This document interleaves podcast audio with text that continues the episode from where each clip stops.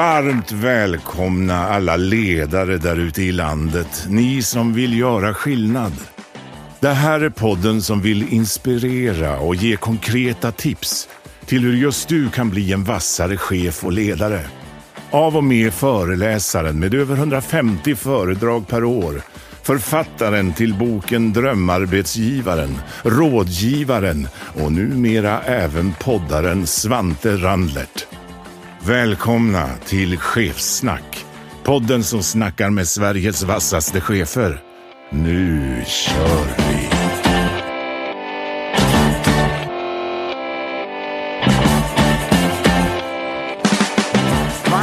Välkommen välkomna till dagens avsnitt av Sjösnack. Dagens gäst är Lottie Knutsson som jag kommer komma tillbaka till snart. Om vi tar lite kort bakgrunden till Lottie. Började på Journalisthögskolan i Stockholm. Har bakgrund också av att ha jobbat på Svenska Dagbladet som journalist. Vart varit kommunikationskonsult på JKL och mellan 1999 och 2014 var marknads och kommunikationsdirektör på Fritidsresor. Gör idag ett antal styrelseuppdrag, sitter bland annat i styrelsen på Cloetta Stena Line, STS Alpresor, Swedavia och Scandics Hotel. Och utmärkelser, där står de en efter en på rad. Ja, Fritidsresor 2004 fick ju Stora informationspriset. Eh, Lotte blev också Årets smålänning 2005. Den är fin. Årets yrkeskvinna 2005. Hon har blivit Årets kvinna av både Expressen och Aftonbladet och till och med, sist men inte minst, har fått mottaget Hans Majestäts Konungens finaste medalj av Carl Gustaf den 16. Varmt välkommen Lottie Knutsson! Tack! Hur kändes den där introduktionen? Hjälp, jag, jag känner ingen press alls. det, var, det här är ju du, men uh, vad glad jag är att du är här idag. Eh, dagens tema är just eh, krisberedskap och lite styrelsearbete och det finns väl ingen annan bättre i detta land än just du. Nej, jag har varit med om en del krasch och pang och systemkrascher. Ja. Hur känns det att prata lite ledarskap en timme då och inspiration för Sveriges ledare? Ja, men jättespännande. Nu har jag chansen här att plåga alla en timme. Hur lever livet annars Lottie? Jo, det är kanonbra faktiskt. Jag funderar som alla tror jag. Det, jag hoppas vi hinner komma in på det där med också att utveckla sig själv och våga ta steg så att man inte bara stelnar med den utbildning och bakgrund man hade för 20 år sedan. Men låt oss se om vi hinner med. Det är mycket spännande tycker jag. Ja men där har ju du en grej jag har läst i min research. Du har sagt lite som, ja men det är som flygvärdinnorna säger. Du måste sätta först, först måste du sätta på din egen syrgasmask innan du hjälper någon annan. Ja precis. Det är väl lite det vi pratar om ja, här va. Ja. Du innan vi kör igång med de här samtalet tänkte jag, jag brukar ha en start i podden som heter avsluta meningen. Eh, jag kommer med en start på mening, du avslutar den gärna med ett ganska kort svar. Lotte ja. Knutsson, bra ledarskap enligt mig är eh, att våga eh, avstå från popularitetstävlingen. Jag tycker ledare borde göra mer av. Våga ta in udda fåglar, rebeller, våga eh, ta in människor som ifrågasätter. Jag tycker ledare borde göra mindre av. Hela tiden kämpa just med den där känslan att vad ska andra tro och tycka? Jag själv då? Jag blir mest oroad som chef när? När eh, det är för, människor är för lika. Jag, jag tror verkligen på opposites attract. Alla är olika, olika är bra, eller hur? Mitt bästa tips för att utvecklas som ledare är att? Att fortsätta. Ifrågasätta sig själv och fortsätta eh, behålla nyfikenheten. I mitt egna ledarskap så skulle jag behöva utveckla ja, lite mindre kort stubin och lite mindre resultatinriktad skadar ju inte. det är bra. Mitt ledarskapsmotto är? Eh, våga vägra eh, popularitetstävlingen. Till alla chefer där ute som tycker de har alldeles för lite tid, till dem vill jag säga. Eh, gör revolt mot rapporteringen. Det är den som kväver oss. Det är därför vi måste plocka fram rebellen i oss för att våga foka på verksamheten, kunden, patienten, eleven, vem det nu än är. Min största ledarskapsförebild är? Min eh, gamle VD Johan Lundgren som numera har tinglat in och är koncernchef på EasyJet. Vi kan ta en liten följdfråga på den snart. Jag blir stolt som ledare när? Människor eh, förvånar mig genom initiativ och steg som jag själv aldrig hade kommit på. jag blir förbannad som ledaren är? Icke-fokus på eh, kunden, på affären. Om jag skulle beskriva mitt ledarskap utifrån en pryl, då skulle det vara en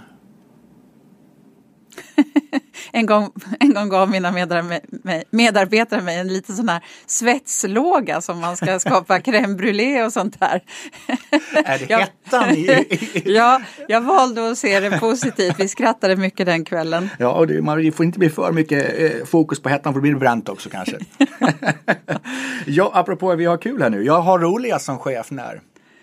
Ja, när, man kan ha, när man kan skapa en prestigelös stämning så att man är trygg och vågar göra fel. För vi är superskraja att göra fel och det är därför vi plockar in alla de här kontrollapparaterna. Eh, all dokumentation, all eh, rapportering som gör att vi inte hinner ägna oss åt affären. Och det du beskrev just nu är ju det som kanske många ser är ett styrelsearbete. Det är ju det jag får höra där ute, att det blir mer och mer av sånt när det kanske borde tvärtom. Då blir man ju glad att en kvinna som du med all din erfarenhet pratar om rebeller och att våga vara olika. Hur, hur får man in det i styrelsearbete och i ledarskapet i Sverige? Jag, jag, tror att just styrelsearbetet är ju inte direkt rebelliskt i sin natur. Det är mycket jag ordning många där ute nickar just nu. Liksom. och det kanske inte ska vara det heller. Jag tror ju mycket på att, att olika funktioner för olika både eh, avdelningar och, och, människor i en grupp. Eh, men styrelsearbetet är mycket ordning och reda, governance, compliance och, ja, och säkerställa det och ofta också tillsätta och avsätta vd brukar vara en ganska viktig komponent som dyker upp då och då. Men hur kan vi ändå få in det neråt i organisationen då? För att det kommer bli viktigare och viktigare att inte, för någonstans har vi människor som tänker och gör likadant så blir det samma resultat. Ja, men en, en, styrelse har ju då ändå förmånen att tillsätta och tyvärr ibland avsätta VD. Och där säkerställer du energin och kraften neråt i organisationen. Och där kan du ju också genom att inte kräva ny rapportering hela tiden, vilket kväver organisationen, eh, också hålla tillbaka den här kontroll, det här kontrollbehovet. Som gör att vi inte hinner egentligen jobba. Ska jag fråga våra lyssnare där ute just nu om man ska rekopanda om man känner att man fått fel fler rapporter att fylla i så tror jag aldrig rekopanda just nu. Ja men det här är, det här är tror jag liksom västvärldens största problem i, i väldigt många organisationer och företag. Den här rädslan att göra fel den bottnar ju egentligen i, det är en positivt egentligen, titta på Estonia. Eh, eh, båten sjunker och det är en stor stor katastrof och vi vet att det är bogvisiret som, som var paj. Ja, då ska alla bogvisir på alla fartyg i hela världen dubbelkontrolleras. Och det är ju det som händer. Försäljningen går ner. Ah, då ska vi rapportera. Vi ska inte rapportera veckovis försäljningssiffrorna utan varje dag eller varje timme. Alltså, vi bygger in kontrollapparater, det är därför det heter controller. Eh, för att vi är så rädda att någonting ska gå fel. Problemet är att vi aldrig hinner åtgärda när vi bara dubbelkollar försäljningen istället för att ägna oss åt att sälja till exempel. Min syn på det, det är som att vi sitter och kör bil och kollar bara backspegel just nu. Vi kollar inte framåt någonting längre. Nej, men det, det är ett, ett jätteproblem och jag tror att det är livsfarligt med den här byråkratin. Sjukvården är redan helt, upplever själva sig nästan förstörd av den där kontrollapparaten. Skolan likaså. Och, och när vi inte hinner ägna oss åt kunden eller eleven eller patienten som sagt. Jag menar, det är en verklig kris för många människor. Och i och med att det är en praktisk podd och inte en teoretisk podd. Vad om Lotte Knutsson får bestämma då? Hur, hur, hur gör vi någonting annorlunda då? Jag tror att som ledare så måste man foka på eh, resultat. Det är inte viktigt format. Eh, vi hamnar lätt i diskussioner kring processer, kring eh, hur vi gör saker. Eh, otroligt mycket prat idag tycker jag i ledningsgrupper om hur vi gör saker istället för vad vi vill uppnå. Och mäter vi medarbetare på resultat och vi behöver inte följa upp resultatet en gång i timmen så blir det lättare att ägna sig åt det som är viktigt än att göra snygga rapporter och att skicka till USA eller vad det är mitt i natten så fort man kräver någonting. Det här orsakar kriser. Vad, jag vill inte liksom gå vidare utan att släppa. Du pratar om Johan Lundgren. Berätta lite varför eh, den här personen betyder mycket för dig och eventuellt vad gör han bra då? Ja, han var så unik. Ett väldigt, väldigt medvetet ledarskap. Och just det här intressanta i att han inte hade som devis jag vill behandla alla andra som jag själv vill behandla. Utan han behandlade alla utifrån deras personlighet och drivkrafter. Det är skitsmart. Eh, så att, eh, Eh, jag minns en gång jag frågade honom så här, men vad konstigt, alltså, du skäller ju aldrig på mig medan IT-direktören X, eh, Mats hette han, han tycker bara det är roligt att jag berättar det här, honom skäller du som en bandhund på. Ja, men jag behöver ligga på honom, men du, du piskar dig själv så bra, så jag behöver inte göra det, sa han och skrattade. Så att, ju, det här intressanta att få folk att maxa sin insats, eh, det, det, det lärde jag mig otroligt mycket av. Och just att han också vågade plocka in de duktigaste. Och då är det liksom en liten radioövergång om man ska prata om vikten av förebilder. Det var ju, tsunami var ju 2004, 15 eh, år sedan nu. Eh, tiden går fort. Eh, men liksom någonstans där, det bara höra på alla priser du fick. Det var inte pris du inte fick till slut. om man läser det. Det här med, det var till och med ett tag så var det ju Sveriges landsmoder nästan. Det, låt oss prata vidare om det här med vikten av förebilder. För där blev ju du en förebild. Man lyssnar ju på dig. Eh, berätta lite, vad kan vi lära oss av det och vad är tips av det till landets chefer? Nej, jag tror, eh, än en gång, eh, för, för mig blir det ju viktigt att, att distansera mig från det där. För än en gång, en förebild, det är ju bara bilden som sätts av dig. Och det är ju samma sak i ledarskapet. Ibland kanske man måste distansera sig lite för att inte bli uppäten. Men inte bryr sig så mycket om bilden. Jag vet ju vem jag var innan tsunamin och vem jag var efter. Och behålla det hela tiden, att inte spegla sig i andras bild av dig. För så fort vi börjar bry oss mer om vår bilden av oss eller imagen, då hamnar vi in i det här att vi börjar agera utifrån det. Och då blir det inga svåra beslut. Då blir vi inte kärringen mot strömmen. Då vågar vi inte lyssna på vår intuition längre. Så att än en gång, alltså försök släppa den här enorma rädslan att inte vara omtyckt. Ja, du har ju till och med sagt tidigare att du tyckte bilden som målades upp av dig kändes både märklig och inte ens sann. Nej men det är klart, alltså, det, var ju en, det var ju en satt bild. Det, det, det var helt okej okay, men ingen kände ju mig. Och det är helt lugnt. Jag har inget intresse av att någon ska veta vem jag är som privatperson. Och om vi tittar in i bolag där ute, oavsett om man är tio anställda eller tusen eller tiotusen. Vad är vikten av förebilder då? Vad ser du på det? Jo men alltså förebilder finns alltid automatiskt. Högsta ledningen i ett bolag är alltid förebilder. Folk ser allt. De ser precis allting. De ser minsta krusning av konflikt mellan individer. De ser vilka som jobbar bra ihop. Människor i en organisation ser precis allting. Sen kan vi prata ihjäl oss. Det är bara pinsamt. Alla vet att det skorrar. Behöver vi bli mer synliga? Vi ledare? De flesta organisationer upplever ju att högsta ledningen är ganska osynlig. Eh, och det, alltså det är alltid en fördel. Nu tutar jag i din den där floskelig Ja men det är bra, ge tillbaka på ja. För min fråga, min fråga, för min fråga tillbaka hur man blir det, för jag vet att det är det alla tycker och tänker. Hade du något liksom... Ja men skit i att bara sitta och plisa styrelse och ägare. Kom ihåg vad som är viktigast. Det är alltid kunden och frontlinjen, alltså de som möter kunden. Det är dina egna medarbetare. Då kanske vi inte ska lägga all kraft på att vara så himla duktiga uppåt. Det gäller ju oss som är chefer också. Vad var det om vi går tillbaka? Annars hinner vi inte vara närvarande. För någonstans så har dygnet bara 24 timmar. Och sitter man i ett styrelserum i Tyskland eller England, ja men då är man inte i Sverige eller Norge eller var man nu har sin verksamhet. Och där när du satt som marknads och kommunikationsdirektör på fritidsresor och var operativ chef. Vad, eh, kommer du ihåg någonting du gjorde då som gav stor effekt i ämnet? Ja, alltså jag försökte undvika alla eh, möten som jag kunde undvika. Det är ju en mötessjuka som är helt abnorm. Det har du säkert pratat om förut skulle jag gissa. Så att alltså åkte bara på viktiga möten och försökte vara närvarande. Sen lyckades jag ju inte alltid. Eh, det är klart att jag fick kritik, medarbetare som tyckte jag bara ägnade mig åt brandsläckningar på andra avdelningar som också låg under mig och så. Men, men, ja, men försöka vara det eh, försöka ha närvaron och vilket jag själv lyckades sådär med också jobba där det går bra för att maxa effekten ännu mer. För det blir ju lätt så att vi går in som problemlösare som chefer i en grupp som inte fungerar eller inom ett ämne som inte fungerar. Men det tycker jag är någonting som är extra intressant för det är ju lätt i detta land och det börjar ju till och med på skolnivå att vi letar allting som inte är bra. Alla svagheter och allting. Hur, hur blir vi bättre på det då? Att gå titta på styrkor och vad vi kan bli ännu bättre på? Ja, det är en bra fråga. Eh, det är en bra fråga. Jag tror bara vi får påminna oss själva. Det är väldigt, alltså det är så sjukt för att menar, vi människor är ju så superenkla varelser. Vi vill ju bara känna, jag tror, nästan alla vill känna, du bidrar.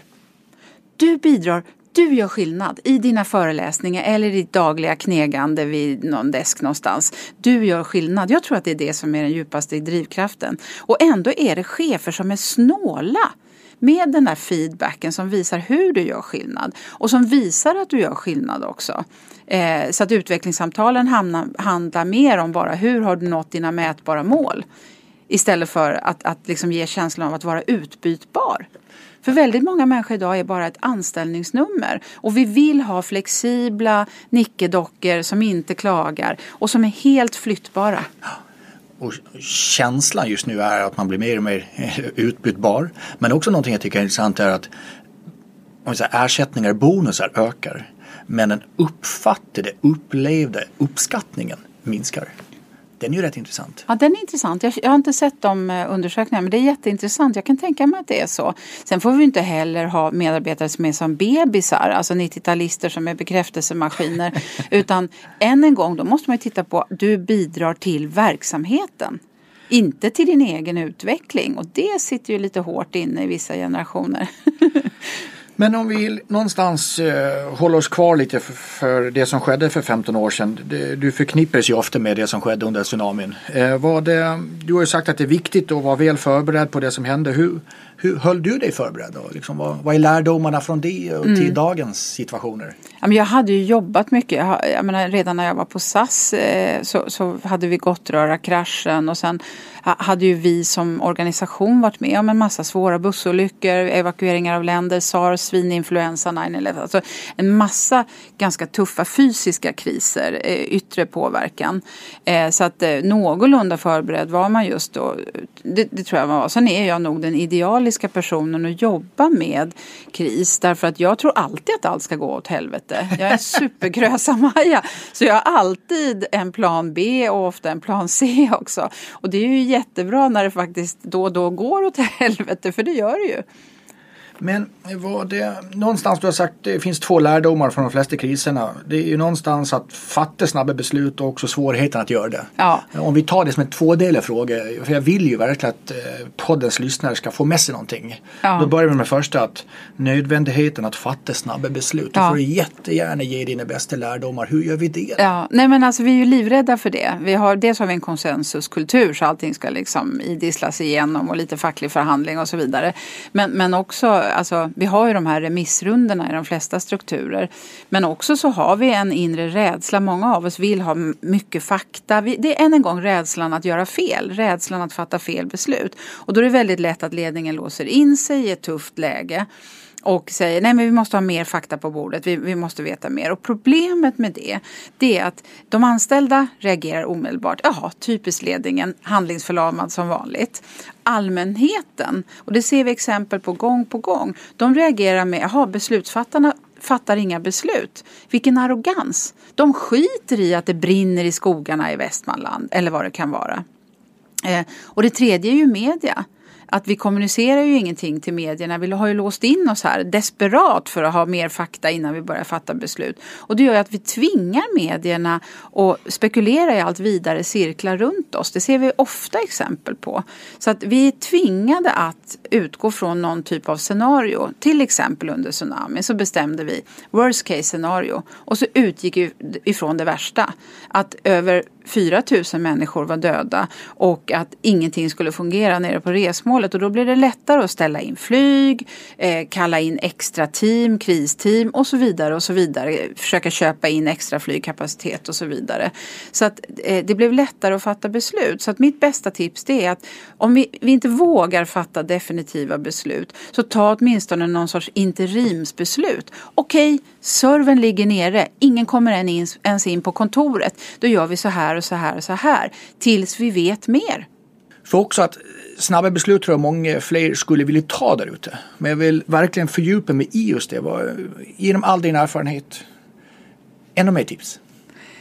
På snabba beslut? Mm. Nej men det är svårt. Jag, jag, tror att vi måste ibland våga lita. När det är bråttom så måste vi våga lita på magkänsla. Så hälften kanske är fakta. Och hälften måste vara magkänslan. I efterhand, om vi nu ska prata tsunamin, även om jag är lite trött på det för det var 15 år sedan. Vi lämnar den snart. Eh, så, så, så var det faktiskt så att Alltså vi tvingades fatta beslut utan att ha hela bilden klar för oss. Och då blir det intuition och magkänsla. Och jag tror att man måste våga lita på det. Vi tappar bort det också i det här, det här rapportträsket som vi lever i. Och sen är mitt andra bästa tips, det är egentligen det här med att öva. Att, att vi övar. Och alltså du anar inte hur få som har haft en riktig krisövning. Och har de haft en riktig krisövning så har det nästan alltid varit kring någon fysisk händelse. Okej, okay, ett scenario, vi har haft en bussolycka eller något sånt där i, i, som påverkar verksamheten. Men det värsta är att de svåraste kriserna idag, det är ju när det kraschar i systemet. Det är de digitala kriserna. Alltså det finns en massa kommuner som än idag inte ens har en parallell URL. Alltså en parallell hemsida. Det första stället vi alla går till när vi har ett jordskred eller förgiftat vatten eller attentat eller Hesa Fredrik börjar tuta. Det är nästan alltid kommunens hemsida för att få mer fakta. Om den ligger nere och vi inte har en säkerhetssida som vi kan uppdatera ett minimum till medborgarna, vad gör vi då? Så att jag tror att steget efter när vi har övat på en citat vanlig fysisk kris, det är att testa en, en systemkrasch när servern ligger nere. Men det du säger där ute är alltså att vi är alldeles för dåligt kristränade? Vi är dåligt kristränade och vi är extremt sårbara i, genom att allting är digitaliserat idag. Allt ligger, till och med passersystemen. Vi har appar i mobilerna som, ska, som är vår eh, krislista om det händer någonting. Det är det första som ryker naturligtvis. Så jag tror att en analog övning, herregud, det är hur lätt som helst. Alltså ryssen behöver inte invadera Sverige. Det räcker med att ta bort wifi så tycker stora delar av befolkningen att det redan är en, en landsomfattande kris. Eh, så att, alltså, det, jag menar, vi är sårbara i systemen. Och det, om jag nu får lägga ut texten lite, för det här brinner jag verkligen för. Det märks och det, jag blir så glad av vad du säger. ja, jag ber om ursäkt. Nej, men, nej, ta för Men det, i somras var det som oroade mig så i somras när vi hade de stora bränderna som i sig är väldigt oroande och man kan prata mycket om försörjningsgrad på livsmedel och så vidare. Men de sto stora bränderna orsakade av torkan det gjorde att det än en gång bara blev eh, fokus på fysisk beredskap. Vi skulle skaffa fler brandförsvarsflyg, större slangar, mer vattenreservoarer eller vad det nu än är. Och så glömmer vi att det räcker med ett litet, litet angrepp på en mast så kan vi inte ringa 112 längre. Vi kan inte ens larma att det brinner i skogen. Så att vi är, alltså sårbarheten i det digitala samhället, det oroar mig något enormt. Och så blev det än en gång i somras bara fokus på fysiska kriser. Ja. Och lyssna där ute som sitter och lyssnar på det här och liksom allt ifrån då vi lämnar det med tsunamin och så pratar vi brand i somras men ändå ner till jag som driver ett företag eller jag är chef på ett företag. Vad, vad tar vi ner det till då? Vad ska man tänka på utifrån det här? Du sa att det är fysiskt fokus och allt. Ja, vi... För det första öva. Mm. Öva på eh, alltså en fingerad kris. Det är det viktigaste. Vi lär oss så oerhört mycket om oss själva. Eh, om hur vi reagerar, reaktionsmönstret. Alltså, det, det, var en av mina viktigaste lärdomar vid alla liksom, kriser och övningar som jag och alla andra har varit med om. Hur olika vi reagerar. Just det. det är allt från brandsläckarna som rusar ut och agerar till eh, den andra extremen åt andra hållet som är de här eh, som kallas blå personligheter. Det är lite utskällt just nu med ja, de där sätten. Ja. Men de blå öppnar inte den dörren. Nej, vi öppnar inte den dörren. Det blir en ny kris. Ja, men alltså väldigt analytiska personer, de där som vill ha väldigt mycket fakta på bordet, de kan ju nästan, extremen blir nästan handlingsförlamad och vill utreda hela vårt brandsystem, alltså preventiva brandförsvar på bolaget istället för bara, vad fan, ut och släck branden innan allt har brunnit upp. Ja. Så att, eh, det, man lär sig mycket på hur man själv är och framförallt hur medarbetarna är för att kunna maxa en gång insatserna. Jag tycker att ledarskap handlar väldigt mycket om att maxa insatsen och resultatet. Nu sitter jag som chef där ute i landet. Mm. Jag går igång på det du säger och herregud vi har ingenting av det här. Vad är Lottis eh, tre-lista? Vad ska du ta tag i direkt ute på bolaget? Jag tror att, att testa med en övning. Eh, då, då, ser man ganska snabbt bristerna och svagheterna i systemet. Både fysiskt med rapporteringsvägar, telefonlistor som inte är uppdaterade, vilket är ett helvetes jobb. För folk byter nummer och sånt hela tiden. Men, men eh, man ser det fysiska som inte fungerar i strukturen och man ser framförallt vad man behöver utveckla i hela liksom, beredskapen. Och det gäller även ganska små bolag. Man behöver fundera igenom hur man funkar tillsammans och hur man fungerar som person egentligen där du har dragit de största reaktionerna och reflektionerna. Ja, som vanligt. Hur, det är människor. människor ja. ja. Ja, ja, Det är inte system, det är människor vi pratar om. Och i dagens värld, det är ju inte längre flodvågor eh, eller någonting annat utan här, om man bara läser tidningen mycket som sker med digitala hot etc. Så en krisberedskap behöver inte vara de stora grejerna, det är kanske de lilla grejerna vi måste förbereda oss mer ja, men Absolut, och det kan bli hur dyrt som helst. Kolla till exempel British Airways nu som får betala ut mångmiljonbelopp. De hade systemkrasch för ett och ett halvt år sedan. Kostade 800 eh, miljoner kronor. Maersk eh, deklarerade att deras, de var utsatta för ett angrepp eh, någon sorts ransomware. Kostade dem 2 miljarder kronor för några år sedan. Eh, och det kan kosta oss jobbet. Kolla Transportstyrelsen. Halva styrelsen och halva ledningsgruppen minst rök. Så att det kan, och två ministrar vad jag minns också. Mm. Så att det kan också kosta oss jobbet. Och då plötsligt när man börjar tänka i de termerna då blir det relevant både för ledningsgruppen och styrelsen att ha lite koll på de här bitarna. Vikten av ledarskap i det här då? AO, börjar sluta med det? Ja det är allt, alltså ledarskap och, och, kommunikation, alltså att kommunicera det man vill annars är det ingen nytta. Ja. Det är AO. Det jag ser lite ut i bolagen just nu det är att när man inte riktigt, det går ju, ja, nu kommer det, kan jag risk för att få en flasketuta på mig själv, det går fort i samhället idag. Men det ska vi inte prata om. Men när det går så jäkla fort och chefer inte riktigt vet vad de ska säga eller vet vad som kommer ske, då blir väldigt många ledare i Sverige idag tysta. Och sen börjar folk tolka egentligen utifrån man är tyst. Istället för att de som nu börjar vrida upp sin kommunikation, att man kanske, jag brukar säga att man måste bli tydlig att det är otydligt just nu. Att öka på sin kommunikation. För idag vi informerar, vi kommunicerar inte. Det är det första. Envägsinformerar istället för tvåvägskommunicerar. Och vi blir mer och mer tysta när vi inte vet någonting. Det är jätteintressant. Jag tycker vi borde göra tvärtom. Ja, för vi är osäkra. Än en gång, rädda att göra fel. Mm. Ingen vet ju hur det kommer se ut i framtiden och då är vi så rädda att göra fel så att vi vågar inte citat spekulera. Trots att vi bara egentligen lyssnar av och manövrerar framåt. Men var det inte det som blev din styrka och alla dessa priser du har fått för att du pratade ju faktiskt. När ja. folk letade information eller kommunikation eller fakta. Du sa ju någonting i alla fall. Ja, Jag vill tacka poddens sponsor SJ som är det mest klimatsmarta alternativet för affärsresor inom Sverige. Visste du att SJs bistro är miljöcertifierad? Varje dag så serverar de alltså över en och en halv miljoner koppar Fairtrade-certifierat kaffe ombord på sina tåg. Något att fundera på nästa gång du ska ut och resa. In och hitta mer, in och boka sj.se. Jag vill tacka poddens sponsor TRR som är trygghetsrådet för de privatanställda tjänstemännen. De stöttar företag i omställning och deras uppsagda medarbetare till de nya karriärerna.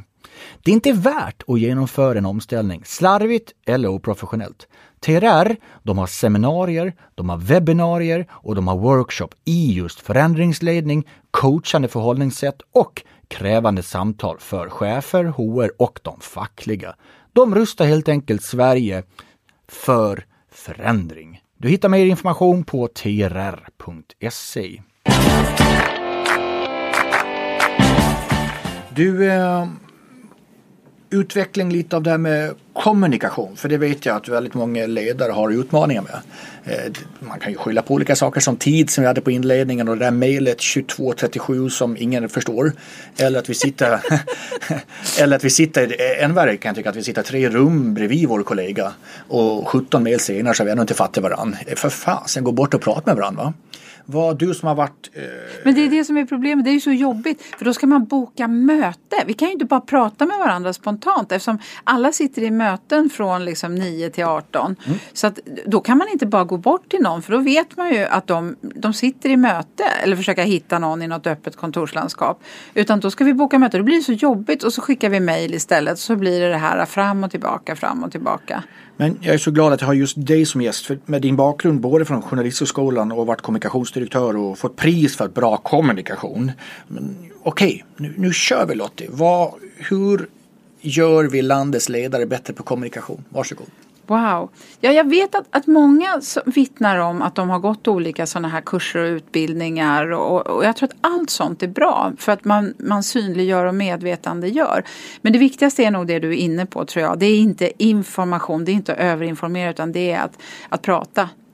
Att, och, då, och då tror jag ändå på, där är det bra. Men vi kanske skulle återupprätta den här gammaldags fikan till exempel. Jag har varit skitdålig på sånt där. Jag glömde ju alltid det. Jag var ju så resultatinriktad. Men jag hade ju tack vare medarbetare, tack och lov medarbetare som sa Hörru du Lottie nu borde vi nog ta en lunch eller en fika och sitta ner och sådär. Men ändå regelbundna möten det klarade jag av att boka in. Så att vi hade alltid, man har ett möte, kort, lyssna av. Ja.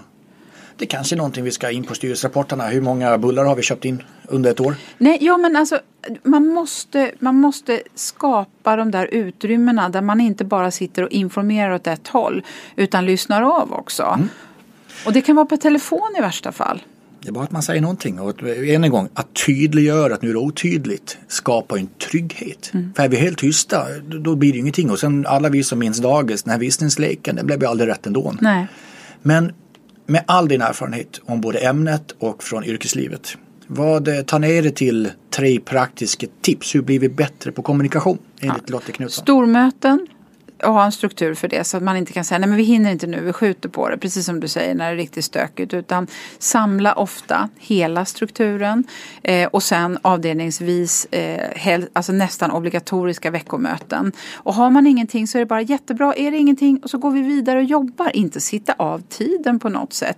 Men skapa de där utrymmena. Och sen framför allt, då måste vi ta bort någonting. Och då är det nästan alltid den här galna rapporteringen uppåt. Så att vi bryr oss mindre uppåt och mer neråt och åt sidan. Men du som då är styrelsemedlem i ett antal bolag, hur, det, det börjar och slutar någonstans där, där också. Hur, hur får vi bort de här rapporterna?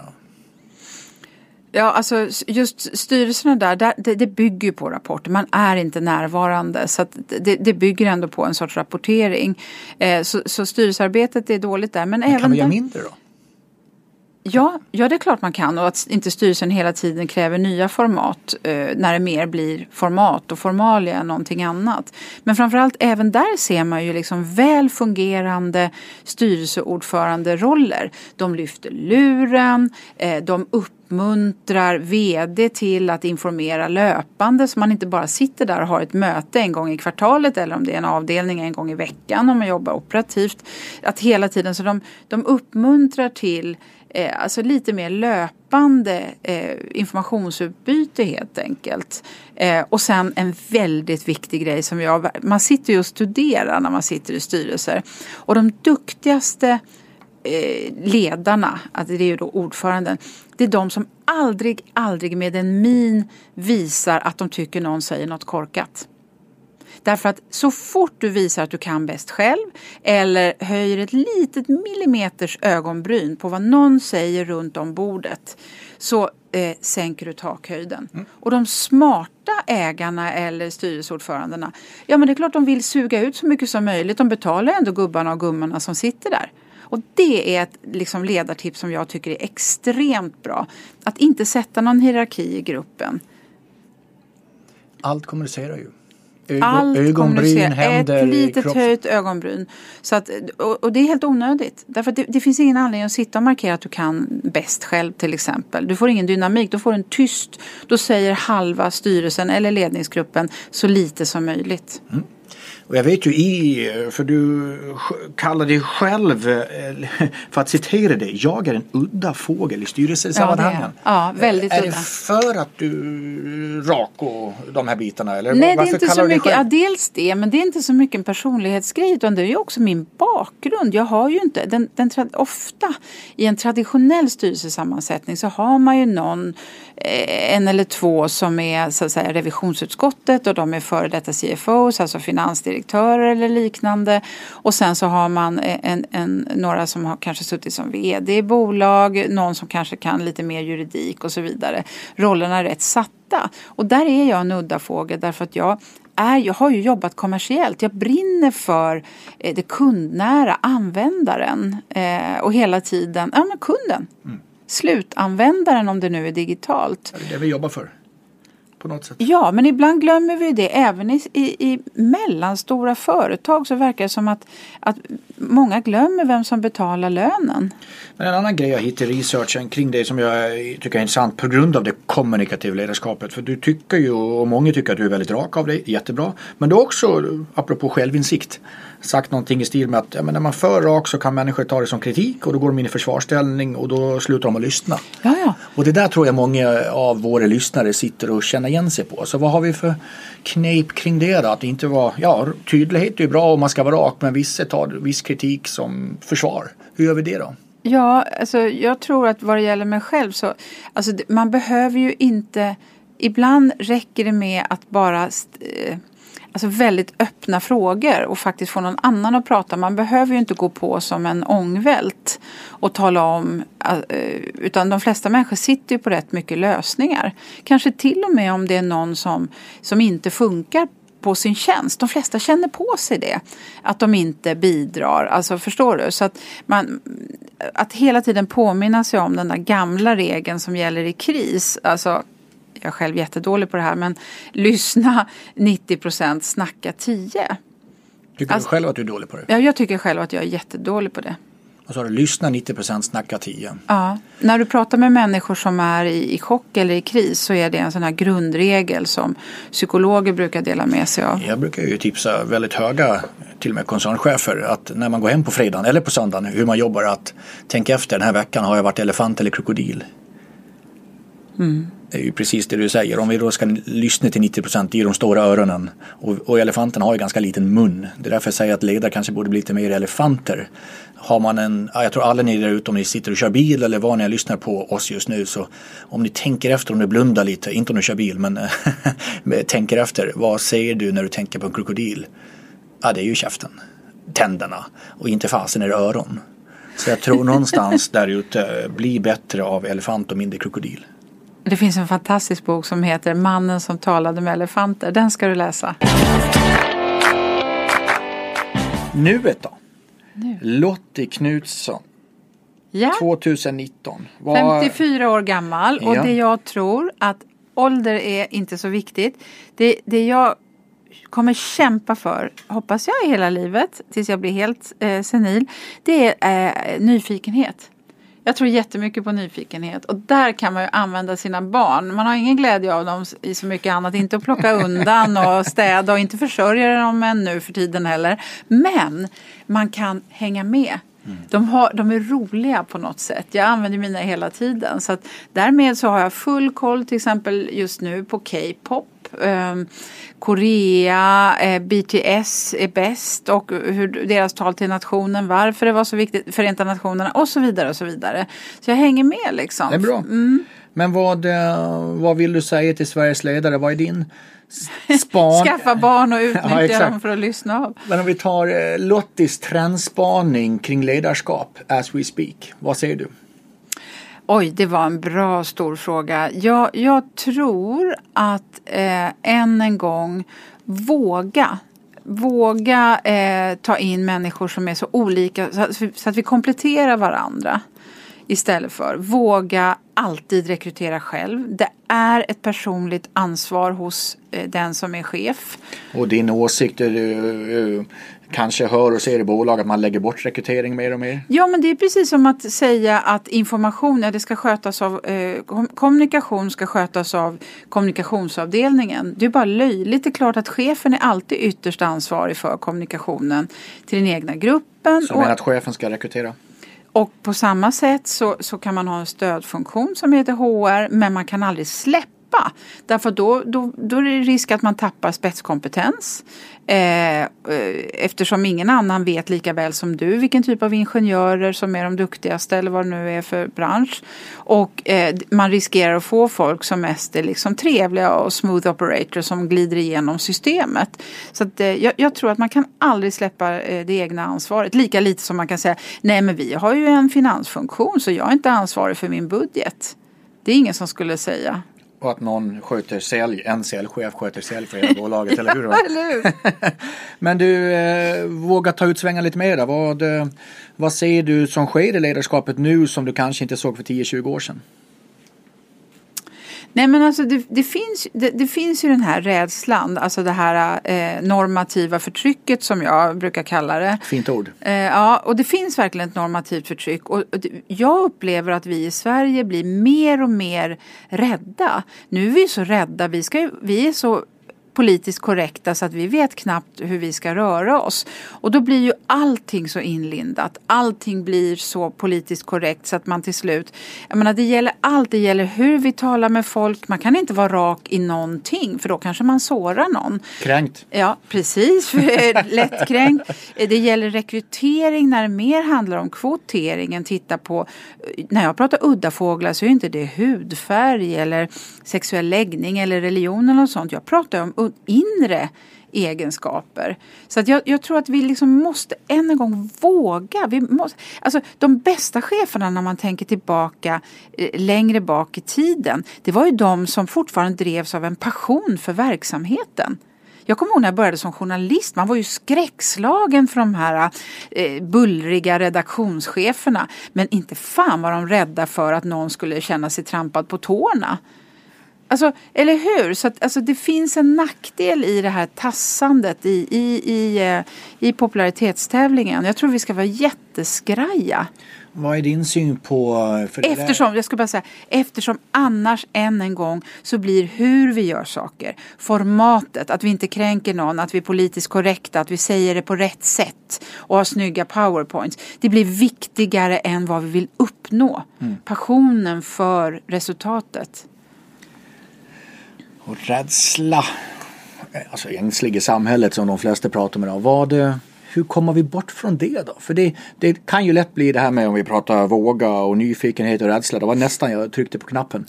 Men om vi fördjupar oss lite med hur förebygger vi rädsla då? Eller hur får vi bort det i organisationen? För det är ju inte bra. Nej, alltså det, eh, det, det, finns ju massa människor som har tekniker för det. Man ska lyfta fram misslyckanden. Ibland blir det lite så här, mm, vad fint.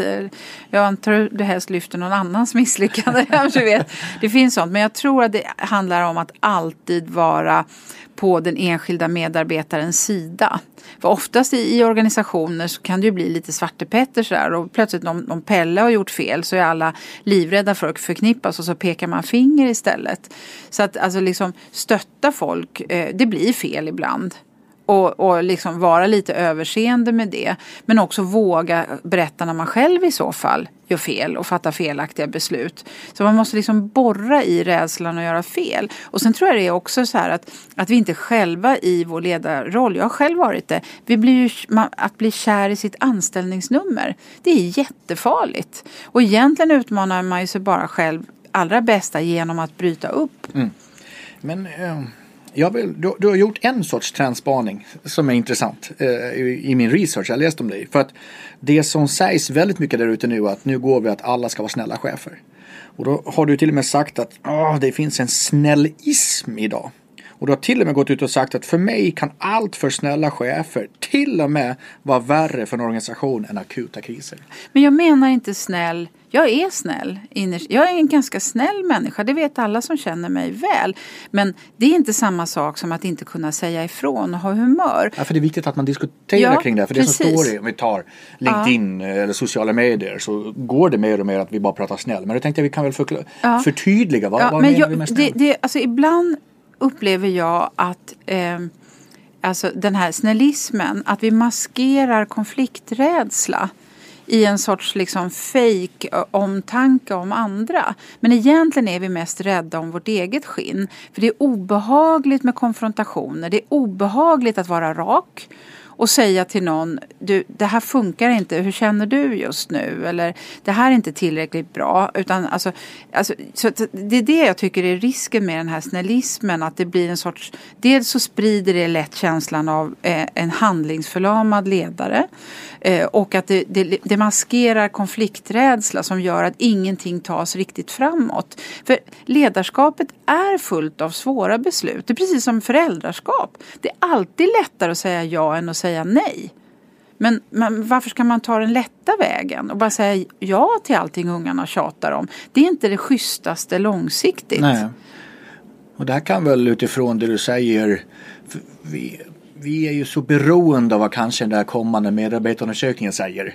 Så vi kanske ja, gör... jag har sett chefer sitta och gråta över resultatet i medarbetarundersökningar som dessutom går hur lätt som helst att manipulera.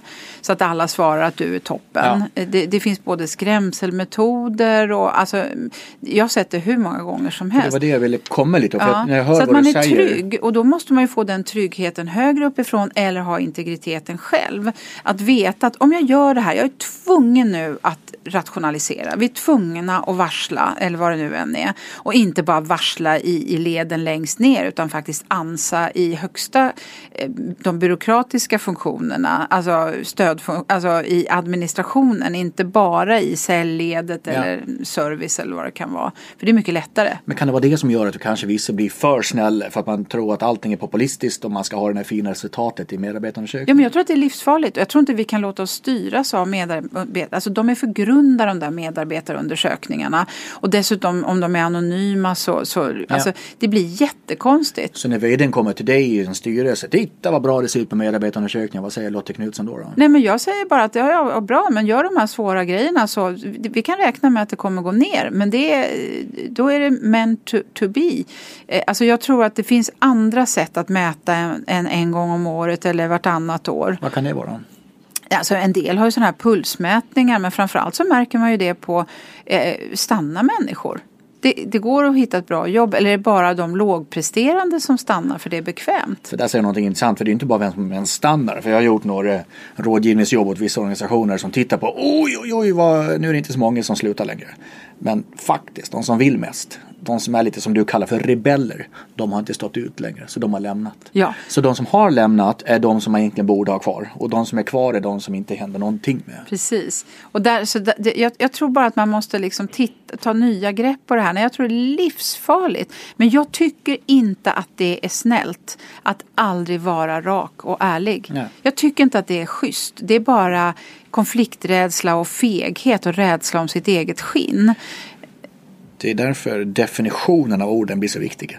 För bara att säga ordet trygghet, det betyder någonting med 70-talet, det betyder någonting 2019. Det är ju samma ord. Eh, men det är också snällhet. Man måste jobba med definitionen av det. Vad innebär det i den mm. organisationen? Och jag skulle hellre vilja ha en person som är rak och jag är trygg i att är det någonting som inte är bra eller någonting som bör ändras eller förbättras så, så tar vi ett snack om det. Ja. Jag känner mig mycket tryggare i det. Jag vill tacka poddens partner Brilliant Future som är ett techbolag inom Human Growth. De hjälper er med att växa i ert företags största resurs, nämligen medarbetarna. Brilliant de använder det bästa från två världar, mänskliga värden och teknologi. Gå in på deras hemsida brilliantfuture.se och se hur de kan hjälpa er att växa. Tack Brilliant!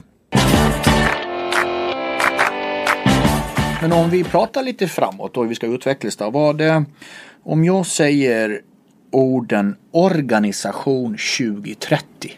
Vad dyker upp i Lottis huvud då? det är ganska tomt i mitt huvud för jag tror att det kommer finnas väldigt många mer små nanostrukturer verkligen som stjärnsystem. Mindre av de här gigantorganisationerna där vi sitter och rapporterar enligt liksom fasta hierarkier. Stökigare, bökigare ibland men, och mycket mer svårstyrt. Med mycket mer små satelliter. Makro till mikro. Mm.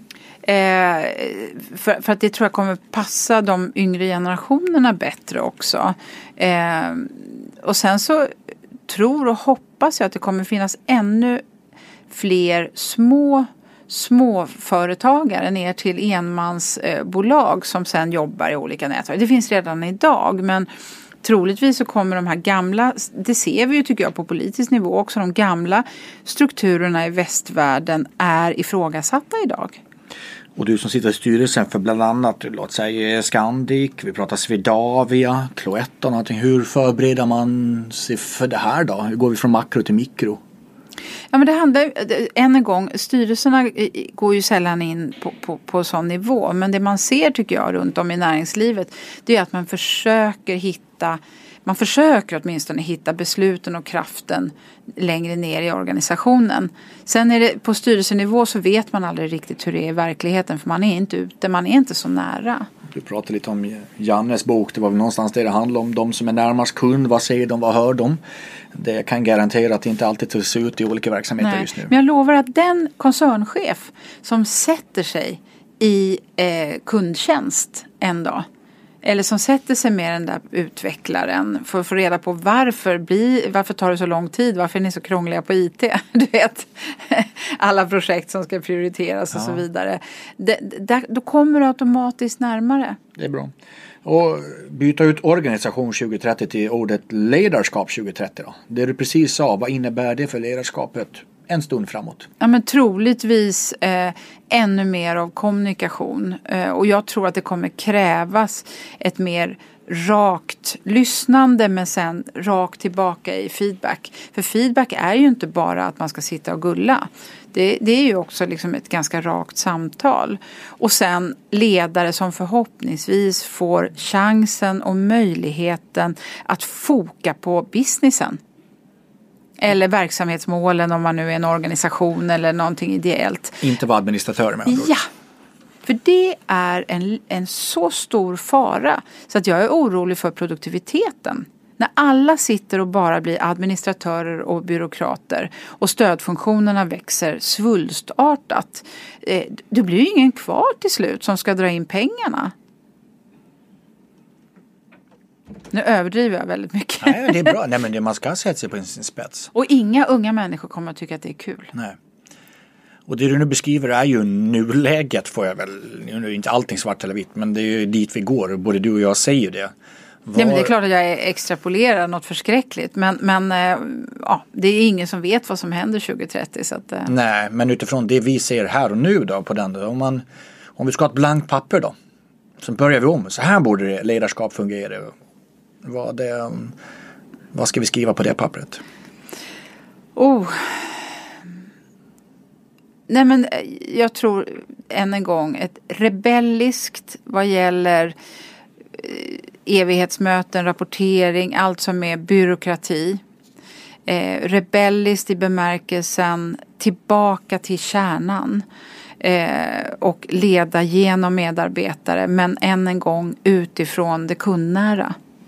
Jag hoppas åtminstone att det kan bli så. Och att det börjar och slutar med våra ledare. Du, eh, det var mycket här. Tackar. Eh, innan vi eh, avrundar helt och hållet så tänkte jag att vi ska ta våra ingredienser och koka ner till en essens. Så Lotte Knutssons tre bästa tips till landets ledare. Vi börjar med nummer ett. Våga eh, plocka fram din person eh, och consequently mm. skit i vad andra tycker inklusive medarbetarundersökningarna. Den som vill vara alla till lags får bara till slut förakt. Och så foka på affären, kunden. Det låter som tre stycken bra tips. Eh, innan vi avrundar helt eh, så ska du få en liten fråga som du ska fundera på. Lottie Knutsson, eh, vilken låt symboliserar dig som person och ledare och varför. Och medan du funderar så vill jag självklart tacka er lyssnare där ute. Utan er så vore podden absolut ingenting och vi hade inte ens behövts. Självklart vill jag tacka våra sponsorer som gör detta möjligt och dagens gäst. Podden den produceras av Swedish Business. Vi spelar in den på Hotel at Six. Den ges ut av Great Result och allting om det här hittar du på chefsnack.se och självklart med samma namn via de sociala medierna. Som ni vet vid det här laget så har vi extra material och vi har Lottie Knutssons erfarenheter kring ledarskap via en egen film som du tycker ska gå in och kolla på vårt extra material. Men innan vi avslutar, vilken låt blev det Lottie? Och Jag varför? tror att vi kör eh, Danko Jones I think bad thoughts. Intressant. Och då får du ju berätta varför då? varför då? Du trodde jag skulle säga Queen Don't Stop Me Now. Nej, nej, men det här med eh, de här eh, Den är, riktigt, den är riktigt jäkla bråkig. Ja. Med det så avslutar vi med rebellen Lottie Knutssons avsnitt av Chefsnack. Till er där ute, vi hörs snart. Häng med framåt. Tack Lottie!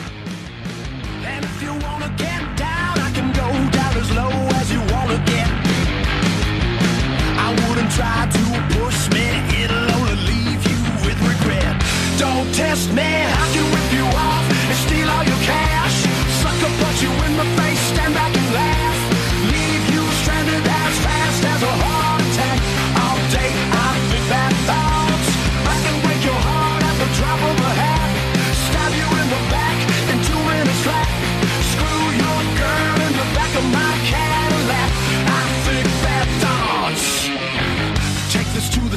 finish it, flush it down the toilet like you're taking a piss. It should be good to see for a change just a day how the other half lives. And when I take you out, I'll stay you down, make sure you're getting nervous. You won't understand that's how it is as a knight in Satan's service. I can rip you off and steal all you can.